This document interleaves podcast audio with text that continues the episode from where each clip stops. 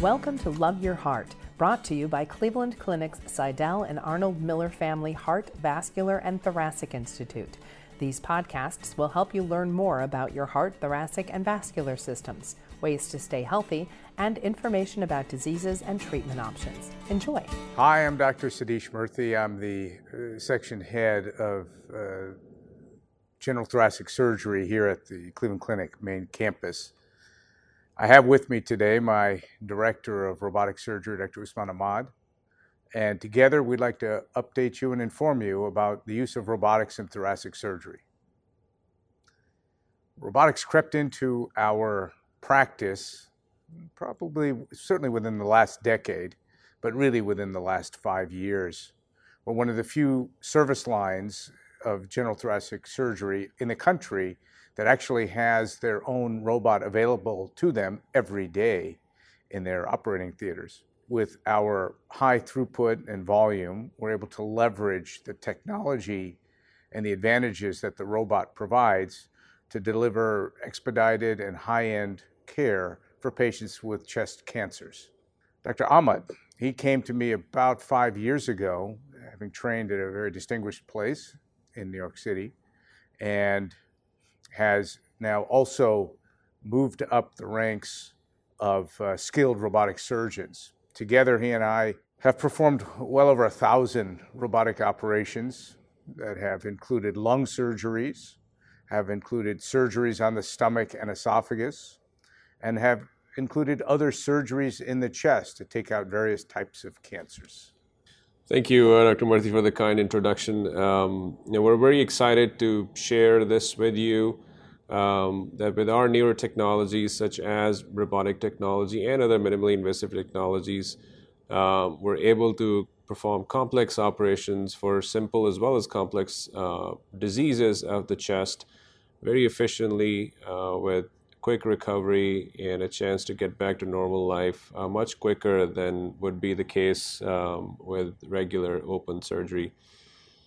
Cleveland Clinic is very special in several regards, and one of them is the fact that there's great surgeons who support each other. There's great nurses, physicians, nurse practitioners, residents, fellows, medical students who are all focused not just on their own training and learning, but also primarily on taking care of our patients.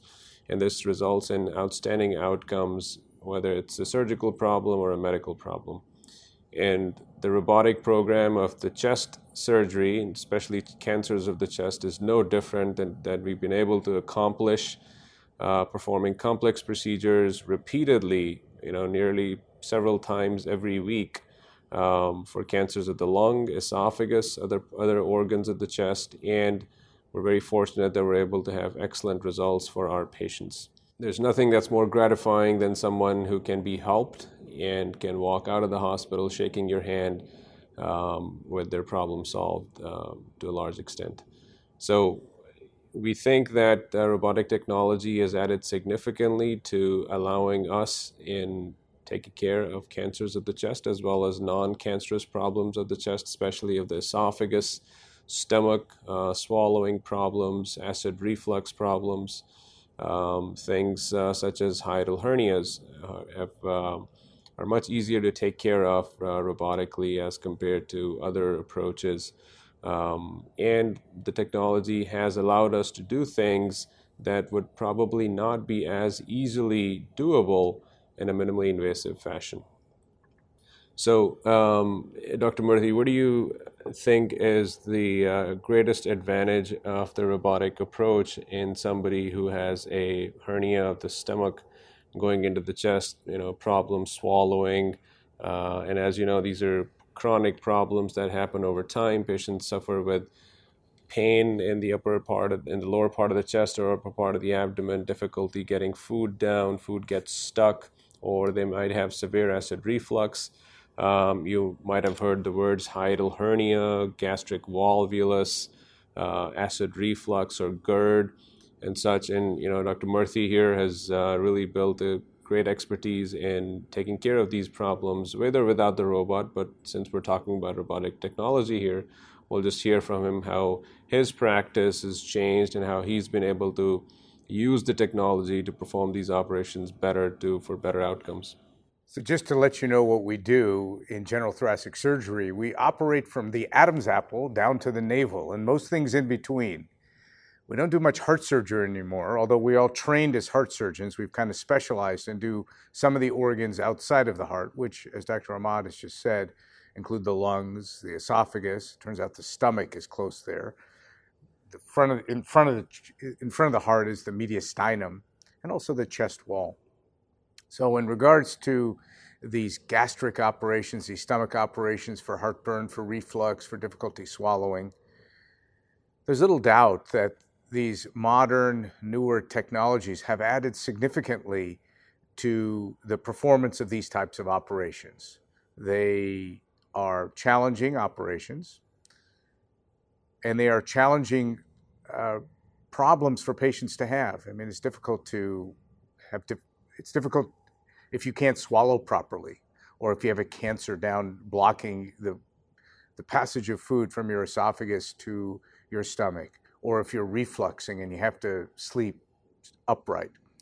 But the robotic technologies and minimally invasive technologies, as well as our experience, really has allowed us to understand and manage those problems that need operations a little bit more uh, swiftly and easily for patients. Smaller incisions usually mean slightly less pain, and these operations that we do with the robotic platforms are generally done with m much smaller incisions, whether they're done in the abdomen or in the chest, and that generally translates to less pain. There is no mistaking, though, that these are big operations. These are not small operations, even though the technology is small. These are still very complex, very large operations, and we're pretty comfortable with our experience now that the operations that we're able to do with the robotic platforms and instrumentation are really not significantly different than the operations we used to do with bright lights and cold steel, the old in large incisions. These operations are essentially identical. That's one of the hallmarks of the doing a robotic operation is you're doing the same operation, you're just doing it a little bit more in a little bit more user-friendly fashion for the patient. In fact, Doctor Ahmad has looked at our country's experience with the robotics in terms of lung cancer surgery and found that the surgeries done with the robot for lung cancer are every bit as good as they are with a six-inch incision, which is the standard type of uh, operation that many people in the country still get for a lung cancer. So these minimally invasive platforms are replacing some of these older operations because they are better for patients, they are not compromising outcome of, from a cancer, and uh, the technology is advancing and uh, provides this uh, outstanding visualization for the intricacies of these types of operations. And so, again, Doctor Ahmad has helped us review our own country's experience. And what do you think about the use of uh, robotic operations, particularly for lung cancer? That's a great point, Sid. And, um, you know, I'd like to expand on the point that Doctor Murthy was making, that we can perform these operations through small incisions, and although on the inside the operation is the same, on the outside the optics of it are a little bit different. I think that does translate into a significant difference in how one does after surgery, because although it's the same amount of lung being removed or part of the esophagus being fixed, if that can be done with relatively less pain, less cutting through muscles, less spreading of the ribs, so on and so forth, the end result is dramatically different. So most of our patients who have lung surgery for, uh, through the robotic platform or the other minimally invasive platforms actually look pretty good and feel pretty good the day after surgery. And I would say that seventy to eighty percent of our patients are home with their loved ones within forty-eight to seventy-two hours after their surgery and in pretty good shape. They're up and walking, their pain is really reasonably well controlled with oral pain medications, and they're up, you know, wanting to do daily activities, which is a remarkable difference from surgery that was done even as close as five to ten years ago, with spreading ribs and so on and so forth. And in the current times, a very important point that you know, we would like to share with you is that this less pain translates into a much bigger impact in terms of less use of narcotics for the patient, for the society, for the healthcare systems, and so on and so forth. It makes a huge difference if you're taking less narcotics, which is something that we think we've been able to accomplish using minimally invasive technologies such as robotic uh, technologies. Um, in terms of the quality of the operation, now this is something that patients want to know, but they don't know how to ask.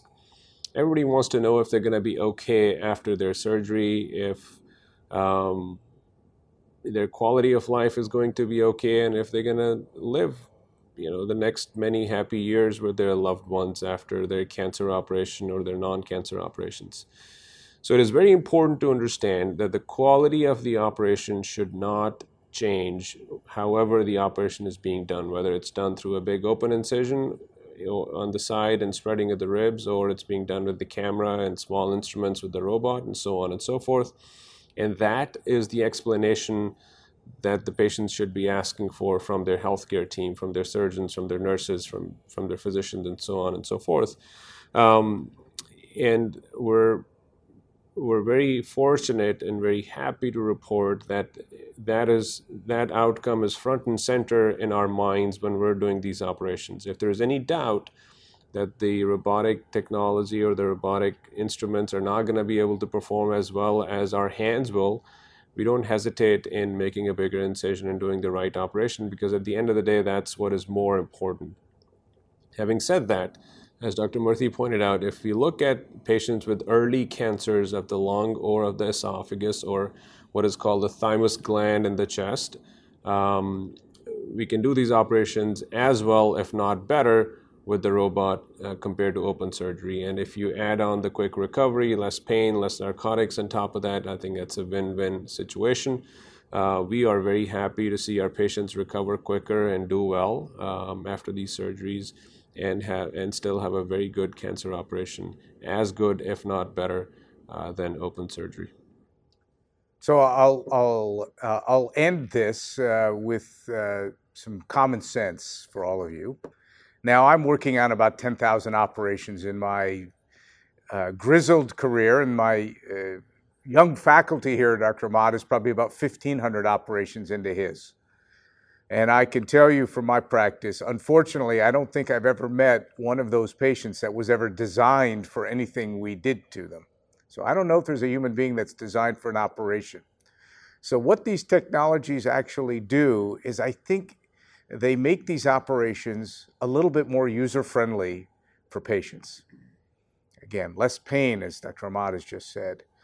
The anatomy on the outside of the body is less perturbed. It's less changed because the incisions are smaller, so there's even less scarring. These are, uh, these are big interventions, unfortunately. Anyone who needs an operation, unfortunately, is subject to a pretty big intervention, which was not, unfortunately, designed to be done. There is no operation that was supposed to be done on someone. But these technologies do make these operations easier to recover from. So the two major things that you want to know is, one, can your problem be solved? That's the first thing. And two, can you recover from the solution? That's the second. So with these technologies, and particularly in the robot today, which we're chatting about, the ability to solve many of these problems is at least as good as any other operation that we do. So we don't compromise anything on whether we can solve the problem by using the robot. And we have a pretty good sense that our patient's ability to recover from these operations is at least as good, if not far better, using these minimally invasive platforms. And with that, I think we'll end uh, this morning's uh, discussion. And, um, and if you need us, you know where we live. Thank you. Thank you for listening. We hope you enjoyed the podcast. We welcome your comments and feedback. Please contact us at heart at c c f dot org. Like what you heard? Subscribe wherever you get your podcasts, or listen at cleveland clinic dot org slash love your heart podcast.